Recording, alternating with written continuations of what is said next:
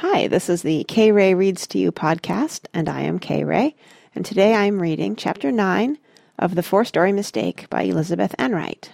Chapter 9 is called The Light in the Woods. After New Year's, a strange and fascinating life began for Mona.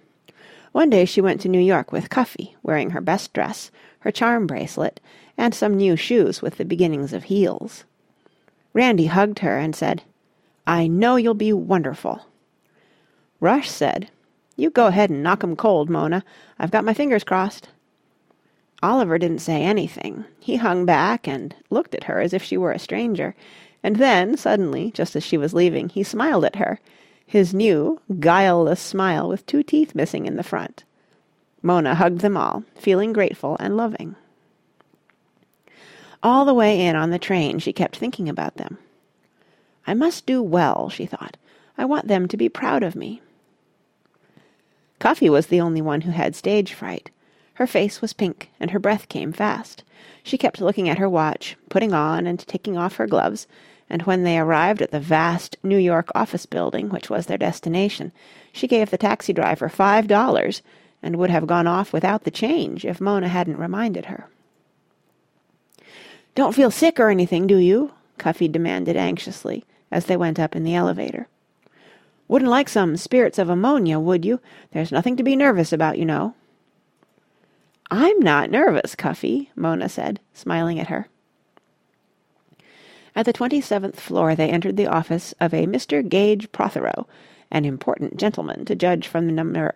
Puh, an important gentleman to judge from the number of stenographers, message boys, and unexplained people with papers in their hands who were hovering about him. Mona remembered him from the day of the show.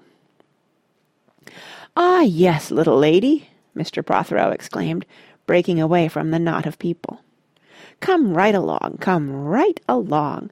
This is Mr. Niles Carrington, the director of the Penfold people. Niles, this little lady, we hope, is to take June Palfrey's place as Polly Penfold." Mr. Carrington had a flap of heavy hair on his brow, and his shirt was open at the collar. He looked at Mona exactly as he might have looked at a pair of shoes he was thinking about buying. "She seems sort of young," he said at last. "June is sixteen, after all. Think this one can handle it?" My, was Cuffy ever mad! She positively crackled with indignation. "She can handle anything," said Cuffy. "I never saw such a young one for acting. You'll find out." Mr. Carrington smiled at that. "O.K., I'll find out. By the way, what's her name?" "Mona Melendy," volunteered Mona, tired of being referred to as though she weren't there. "That's a pretty good name," Mr. Carrington decided. "Distinctive. We won't have to change it to Jennifer this or Sandra that. It's a pretty good name." "Thank you," said Mona. All this time they had been walking down a long corridor, and now Mr. Prothero held open a door, and they all went into a broadcasting studio. It was a small, electrically lighted room with a microphone in the middle of it, and some hard chairs and a piano. Set in the wall was a large plate-glass window, which revealed various mysterious instruments, and a pale-faced man wearing spectacles, who looked solemnly out at them like a fish in an aquarium. "All right, little lady," said Mr. Prothero. "Here's a script. Let's see what you can do with it. Stand close to the mic." Mona read the script aloud. It required everything of her. It required her to be happy, to be sad, to laugh, cry, scream with terror, and moan with pain, but she didn't feel that it was too severe a test. She was sustained by the familiar sense of belief in her own power which always accompanied her acting. "Now again," commanded Mr. Carrington, when she had finished. All in all she read the script four times. Other people were called in to listen and confer, and at the end of it Mr. Prothero said, "All right, little lady, I think you'll do." And she overheard Mr. Carrington saying to Cuffy, "I guess you're right. She seems to be able to handle almost anything." On Tuesdays and Fridays she was to go to town with Cuffy an hour of rehearsal with the other actors first, and then the performance itself at four o'clock. She had special permission to miss half a day at school twice a week, though she would have to make it up later. On the day of her first performance, father took a day off and went to the broadcasting studio with Mona. The rest of the family listened in at home. My heart's thumping like anything, Randy said, swallowing, and the palms of my hands are wet. I feel just like I did the day of the show. You can count on it Mona's not feeling like that, though. Cuffy shook her head admiringly. When I took her up for the audition, I was trembling like a blancmange, but she was just as cool as a cucumber. A silvery peal sounded from the radio. It's four o'clock, said Rush excitedly. She'll be coming on in a minute. Listen. There was a moment of stillness, then a faint sound like a sigh, and a man's voice began to speak. It was a rich, velvety voice. You could almost hear the nap on it, Rush thought. Good afternoon, ladies and gentlemen, it said. Do you suffer from indigestion? Are you a victim of heartburn, nausea, irritation after eating? Do you look longingly at foods you dare not touch? Toss feverishly all night after a hearty dinner? Ladies and gentlemen, there is an answer, a remedy for your problems. It is an old one, a reliable one, and in all probability one which your mother, yes, even your grandmother, used with beneficial results. What is its name? Aqualixir. Just ask for the little green package at any drugstore. Mona Melendy, the Princess of the Pancreas, said Rush, but the voice was continuing. This afternoon, ladies and gentlemen, we present another chapter in the lives of the fascinating Penfold family. Added to today's performance is a surprise in the form of a new little lady who is to play the part of Polly Penfold, fourteen-year-old sister of Diana, Bob, and Jimmy. She is little Miss Mona Melendy, blonde, blue-eyed, pretty as a picture. I just wish you could see her, ladies and gentlemen. I know you would give her a great big hand. And now, the Penfold people. Boy, she'll never be the same again, said Rush. But Cuffy shushed him indignantly, and the play began. There was a lot of talk at first between some young lady and a man who seemed to want to marry her. Sister Diana and a swain, I guess, said Rush sourly. All this love stuff gives me a pain. Oh, Barry, I, I just wish you'd stop talking about it, pleaded the young woman tearfully. You know there's no one else to take care of them now that Daddy's gone away. They need me so. Now, Diana. It was Mona's voice. You know that's all nonsense. We can look after ourselves perfectly well. Polly, you've been eavesdropping. Where were you? Oh, I was just sitting under the piano, sort of thinking. And so it went, a whole half hour of it. Gee, she sounded swell, Rush pronounced at the end. it's a pretty hammy program, I'd say, but she's good. I just hope she doesn't get stuck up, that's all. She won't. Mona's wonderful, said Randy fervently. Cuffy was so overcome that they actually caught her in the act of mopping her eyes with a handkerchief. Why, Cuffy, cried Randy, I never knew you were so sentimental. The days went by. Mona's broadcast became an accepted part of the routine of their lives. Her picture appeared in newspapers every now and then, and after a week or two she even began getting fan letters. Randy and Rush, especially Rush, watched her like hawks for the first sign of temperament.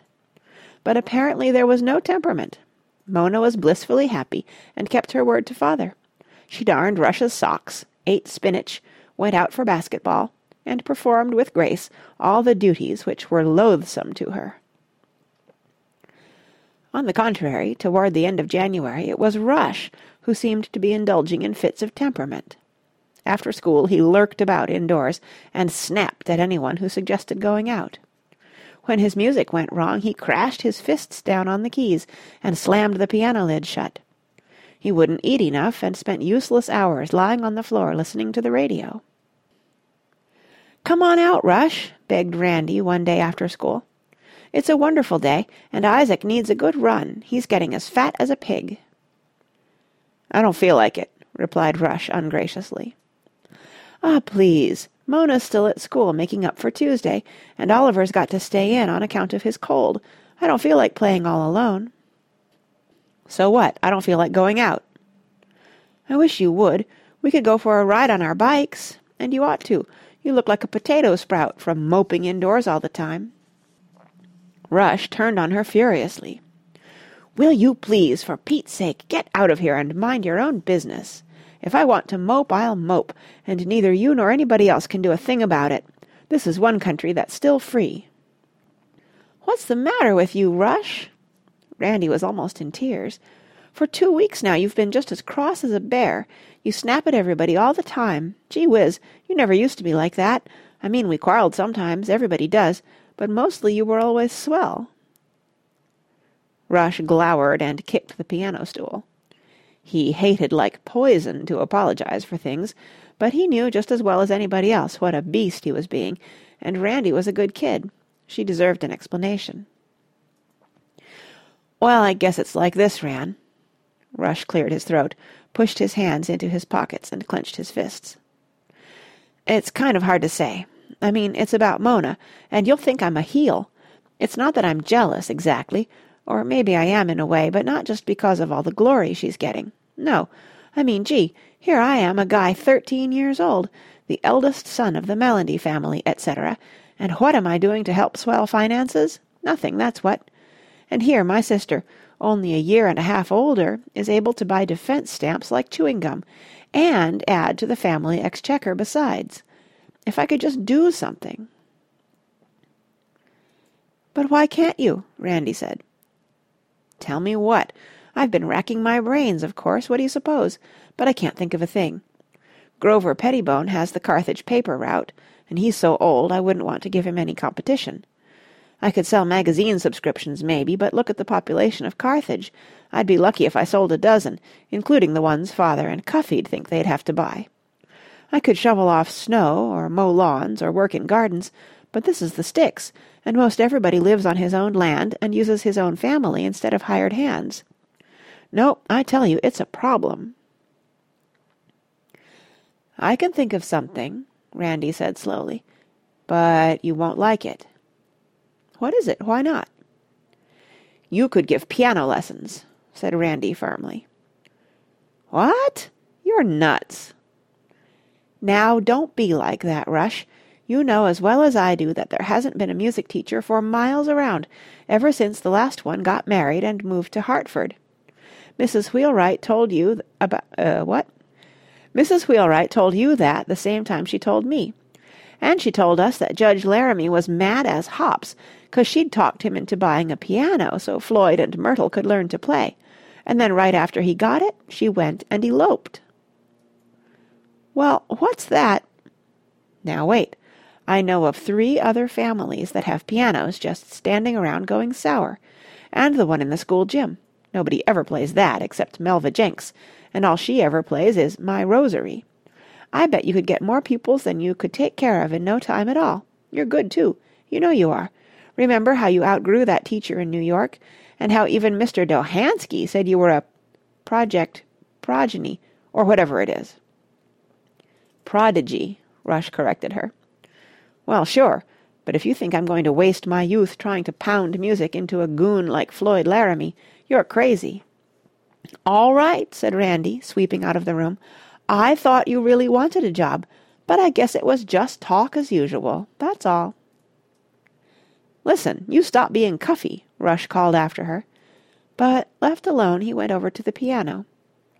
Standing, he touched the keys with his left hand. A warm chord came to life and hung, slowly diminishing on the air. Yes, he was good all right. I'd be a dope if I didn't know that, he thought. He sat down on the piano bench, and under his fingers the music began to grow, up and out, tall and wide, a tree of sound, springing from strong, orderly roots. Maybe she's right, thought Rush against the music. I guess I could do it. The picture of Floyd Laramie's broad, unsmiling face floated across his mind. Floyd Laramie, who enjoyed two things, eating and fighting, and who thought Rush was a sissy because he knew about music and liked mathematics. Rush sighed and closed the piano lid. I guess I could do it, but boy, at what a cost. This is a day of sacrifices, Rush told himself. In wartime everybody makes sacrifices. But that was just a lot of words. He might as well have been saying, one, two, three, the cat ran up the tree. All he knew was that he wanted to do something. He wanted to help his family and, in a way, his country. Let's see if I've got a little gold halo shining around my head, Rush said aloud, and went and looked in a mirror. But he hadn't. That is how it came to pass that on the bulletin board at school the next day there was a little card saying, Piano lessons, fifty cents an hour. Rush Melendy. Mr. Coffing, the principal, helped. He spoke to Judge Laramie, who spoke, firmly, to Floyd and Myrtle. He also mentioned the matter to the half dozen other parents who had pianos as well as children, and in a week's time Rush had eight pupils, one every day after school and three on Saturdays. Each day, besides his school books, he carried a briefcase with music in it, and finger exercises, and lined music paper. February was very cold. There was what Willie, who really knew nothing about it, called a black frost. The brook froze over solid. Even the little cascade was covered with a deep, ruffly collar of ice, although underneath it you could still hear the water tinkling and rushing. After school each day they tried out Mrs. Oliphant's ice skates. They could hardly wait to get back in the afternoons, flinging their books down on the hall table, searching for their skates, not even removing their mittens as they snatched a quick cookie from the jar in the pantry. For the next hour or two, until it was really dark, their part of the valley was filled with the sound of voices, bumps, outcries, and the peculiar ringing strokes of blades on ice. Mona and Rush had had the most practice. They spiraled about on the glossy surface, falling very seldom. Randy fell a lot. She would seem to be getting the hang of it, to be skimming like a bird over the cold, black mirror, and then, slam! Just as she was breathing naturally, and trying not to wave her arms, down she would go. In a sitting position most frequently, but often on her face, her side, the back of her head. All the places where her bones met in corners, like knees and elbows, were bruised and sore. But the cold held, the ice became even stronger, and her persistence triumphed. At last she was almost as good as Mona herself. Oliver just walked on his skates, taking each one completely off the ice before he set it down again. He walked with a strange, jerky gait, keeping close to the banks, his arms flapping like wings, and his mittened fists grasping at twigs, branches, passers-by, and anything to balance himself. He fell on an average of once every three minutes. He didn't smile or speak. His eyes were set in a stare of glassy intensity. His tongue stuck out at the corner of his mouth, and from time to time he made a small grunting sound of effort. Oliver took skating hard, and refused to be helped. One Friday, when the brook had been frozen for more than a week, Rush said, "We're all pretty good now. What do you say we go exploring down the brook and see where it takes us?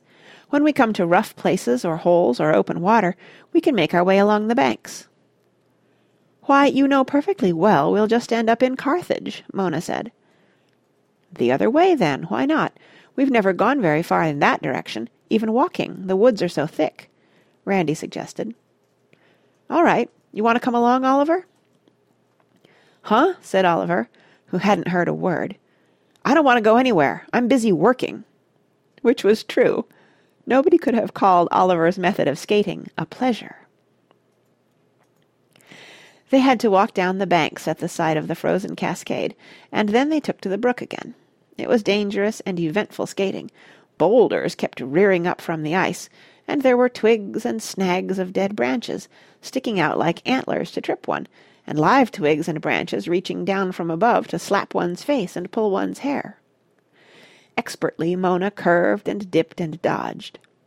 Randy toiled along painfully in the rear, and Rush, bless him, would skim ahead and then come swooping back with words of comfort and encouragement. "Come on, Sonja Henie," he'd call cheerfully. "Look out for that air hole. You're doing swell." It was all woods on both sides. thick, thick, noiseless woods. I wish I could look at 'em, thought Randy, eyes glued to the ice under her feet. This way I'll never know where I've been. Want to rest a while? asked Rush, returning. Whew, I'm hot, and you're brick red yourself. It's from holding my breath, explained Randy, sinking gratefully down on the cushion of dry snow and dead leaves that covered the bank. Rush sat down beside her and took off his knitted cap. His curly hair was damp from heat, but his breath came out in a little white frosty cloud. Boy, have I ever had a day, said he. My ankles hurt, said Randy. Why? What happened to you? Well, you know Floyd Laramie? Yes, worse luck.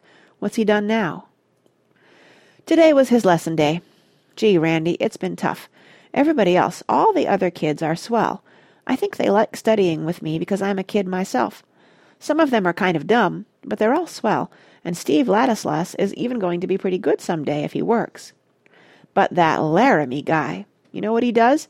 He pretends he's deaf, and whenever I tell him anything, he says, I beg your pardon, I didn't quite catch it, and kind of grins in a nasty way. He's had five lessons now, and he still doesn't know an eighth note from his own shoe, and he can hardly play the C major scale. So today I went in right after school. Boy, is that piano a beauty! You could play chopsticks on it, and it would sound like the chromatic fantasy, but it's just being wasted. First thing that happened was that I sat on the bench by Floyd and he slammed the piano lid down on my knuckles. Look. Rush took off a mitten and showed Randy his bruised fingers.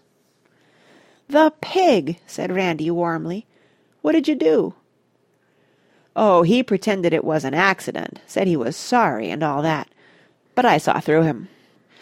Next thing, he kept knocking the music off the rack, and I kept picking it up like a dope and saying, Now look, Floyd, this is a whole note, see? It's round like a doughnut.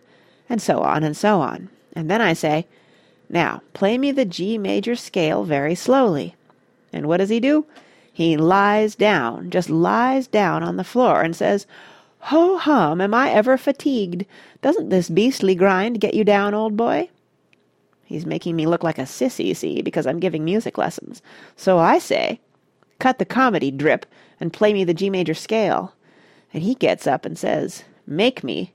And so I say, okay, I'll make you. And, uh, I, uh, well, Ran, I socked him.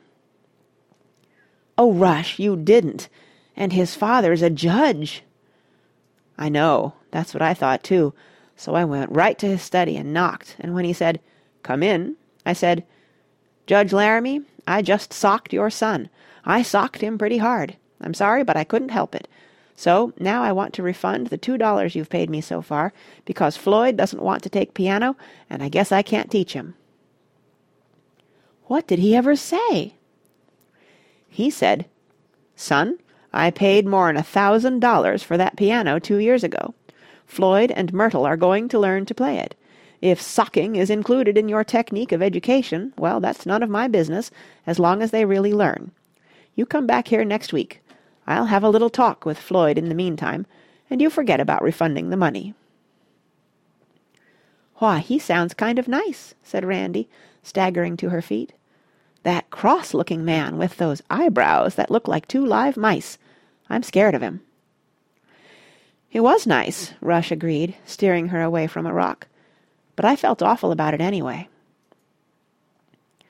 Yoo-hoo, came Mona's echoing voice from far ahead among the trees.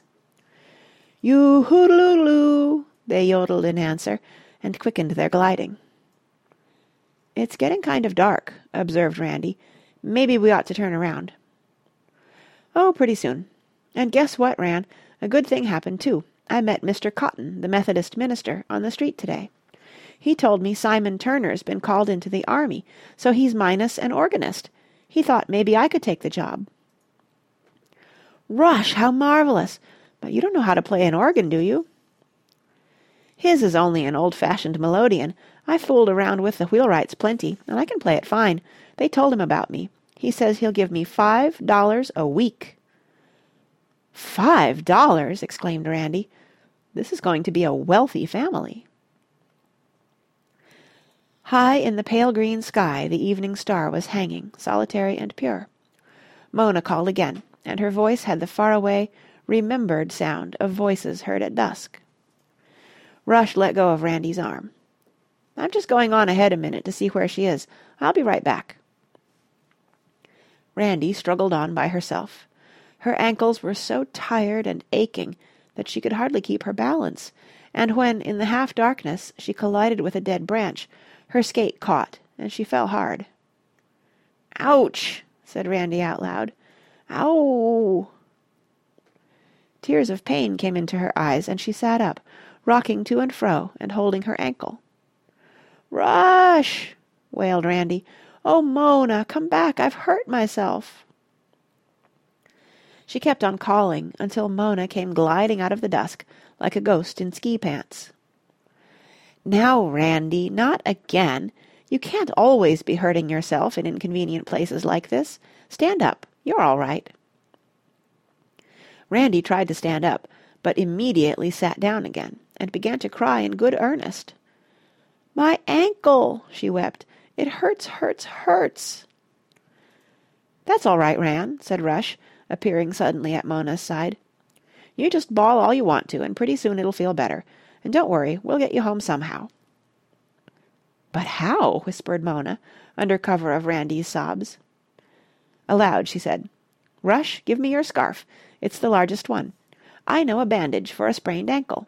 Look, Randy darling, I'm going to take your skate off and do up your ankle, and then it'll feel much better." The funny thing was that it did. The pain abated almost miraculously as soon as Mona had bound the ankle up snugly in Rush's scarf. Randy's sobs grew less, resolved themselves into an occasional gasp and sniffle, and, wiping her tears with her mitten, she smiled gratefully at Mona. "I took first aid, if you remember, Rush," Mona couldn't resist saying. Her brother nodded sheepishly. "They laughed when I sat down at the piano," he said. "Well, we can't leave her here to freeze, and it's getting darker by the minute. If only we didn't have these skates on, we could sort of carry her." "Maybe I'd better skate back and get Willie," suggested Rush. "Only how would he get her home?"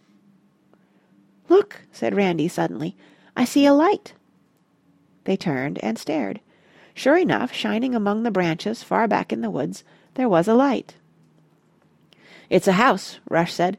"I'll go. You stay with Randy."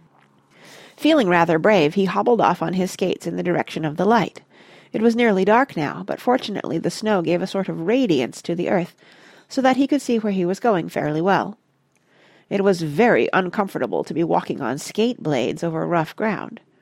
Rush fell once or twice himself, and thought, all we need is for me to sprain my ankle now. The woods were full of shadows and ominous stillness, and the light was farther away than it had seemed. But at last he came to a clearing, and there in the middle of it sat a low wooden house. It was comfortably settled between bare lilac bushes as high as the roof, and the winter skeleton of a vine clung to its grey clapboards in a pattern like feather stitching. The encroaching woods were kept at bay by a narrow picket fence and a vast tidy bulwark of stacked logs. Smoke was rising out of the chimney on the evening air, Rush could smell it, and in one window a light was burning, an old-fashioned kerosene lamp with a cracked green shade. Beyond the lamp somebody was moving to and fro. Rush went up to the door, knocked, and listened. He could hear an old voice saying, Go see who 'tis, Will, and don't let Spooky get out." There was a shuffle, shuffle, shuffle, and the door opened, releasing a smell of cooking that Rush, even in his haste and anxiety, took note of. A tall old man with a beard was looking down at him. "What's matter, sonny? You lost?" Rush explained. "Why, I'll come down and help you. We'll bring her back here, and you can phone your folks. Sarah!" he called, and a spare old lady appeared in the door. "I'm going out a minute. Little girl down to the crick, sprained her ankle skating. Where's my boots?" In a minute he and Rush, wearing borrowed boots, were making their way among the trees, the old man carrying a lantern. "This is awfully kind of you, sir," Rush said in his best manner, the one that nobody but strangers ever heard. "Oh, 'tain't nothing, sonny. What's your name? I'm Will Pepper." Before Rush had a chance to reply they had reached the brook. Mona and Randy looked up at them, blinking like two little owls in the light. "Well, well, sister, you sure fixed yourself up this time, didn't you? Take the lantern, will you, sonny? Now, easy does it. There we are." And he had picked Randy up in his arms and was starting back towards the house. "Isn't she too heavy for you, sir?" said Rush. "Heavy? Why, she don't weigh no more than a kitten, do you, sister? Must be most frozen, ain't you? When we get up to the house, my wife will give you a cup of tea to cheer you up." Rush led the way with the lantern, and Mona brought up the rear, tottering on her skate blades like a Manchu lady with bound feet. When they came to the house the skates and Rush's borrowed boots were left outside, and they entered quietly, padding in woollen socks. Mrs. Pepper was tiny, bent with age and rheumatism, and her knuckles were gnarled and swollen, but yet her step was light, almost tripping, and quick as a girl's. She fussed over Randy, and gave them all big cups of strong tea. The Melendys sipped the forbidden adult drink with a sort of guilty relish. Randy lay on a little hard couch with Spooky the cat beside her and a multicoloured crocheted afghan over her. She looked about the room. It was bare and scrubbed and clean. The walls were white and lined with long cracks like wrinkles of character in an old face. She liked the huge black stove that dominated the place, and the pots and pans all hanging neatly from their hooks, and the shelves of blue willow ware. On the table was a red checked cloth that had been darned often, and on the wall there was a very nice picture of a little girl trying on a pair of spectacles. Underneath the picture it said, "Now they'll think I'm Gwenma." The telephone bloomed out of the wall like a kind of robot morning glory. When Rush picked up the receiver he heard a voice in the middle of a conversation. "She was over to the Social last night. I didn't think she looked very good. After all, she ain't sixteen years old any more, and pale pink taffeta with ruffles don't look so good." Rush hung up hastily. "There's someone on the line." "That's Harriet Whittecorn," remarked Mrs. Pepper. "This is a party line, but there's nobody else gets a chance at it. Harriet's an awful busy talker. Makes a life work of it, you might say. We never pick up the receiver that her voice isn't inside of it, buzzing away, buzzing away, just like a hornet. After Rush had tried three times and the voice was still talking, Mr. Pepper strode across the room, took the receiver from his hand and spoke into the phone. "That's enough, Harriet. You ought to keep something back for later. We've got an emergency down here. Little girl's had an accident on ice skates." "She loves accidents," whispered Mrs. Pepper. "Talk and other folks' bad luck is all she lives for." Rush finally got Father on the telephone, repeated to him the directions Mr. Pepper gave him, and Father said he'd come right over in the motor. "So you're from over to the four story mistake, are you?" Mr. Pepper inquired. "The old Cassidy house, eh? Why, I know that place real well. Used to play cowboys and Indians all over the grounds with the Cassidy boys fifty, sixty years ago." "You say you knew the Cassidy family, Mr. Pepper?" Mona set her teacup down abruptly. "Sure did. Knew 'em real well. We both did, didn't we, Sarah? Went to school with some of 'em. They was a real big family. Lively, too." "Was one of the daughters named Clarinda, by any chance?" "Clarinda? Yes, indeed. I remember her real good though she was quite some older than the rest of us. She didn't live there so long either." "What happened to her? Did she get married?" "Her? No, at least not when we knew her. She ran away from home. She had a lot of spunk." The Melendys' ears pricked up like rabbits. "Ran away? Whatever for?" "Well, seems she wanted to go on the stage or some such. I don't just recall." "Pshaw, I do," said Mrs. Pepper, closing the oven door smartly. "She wanted to be a dancer. One of them fancy dancers, you know. And what's more she got to be one, too, and was real famous in her day." Randy sat up suddenly. "A dancer? Please tell about it," she begged. Well, near as I recall, she was about sixteen or seventeen when the family moved here. That was back, let's see, Will, when was that? Oh, seventy three or seventy four, I guess. Mighty long ago, anyways. Eighteen seventy one, said Mona firmly. It sounded just as distant as fourteen ninety two to her. That's right, about then. Before that they'd been living in Europe. Paris, France and Rome, Italy, and places like that. Clarinda, she was the oldest girl and her papa's pet and all, so she got to go to operas and theatres and places where she saw them ballet dancers.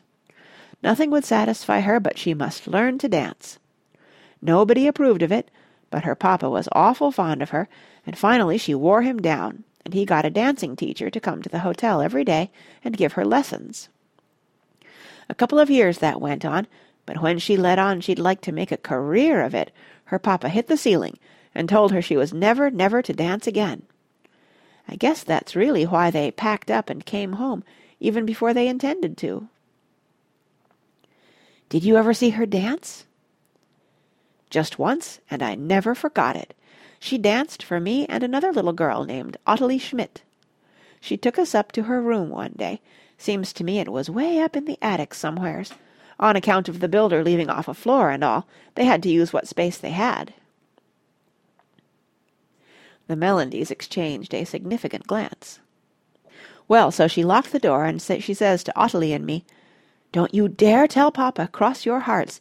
He hates for me to dance." And we crossed our hearts and promised.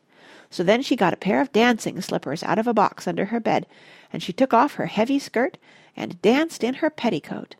My, she was graceful. Right up on the tips of her toes she went, to and fro and to and fro, twirling around and jumping way up in the air and coming down so light the pitcher didn't even rattle in the wash basin.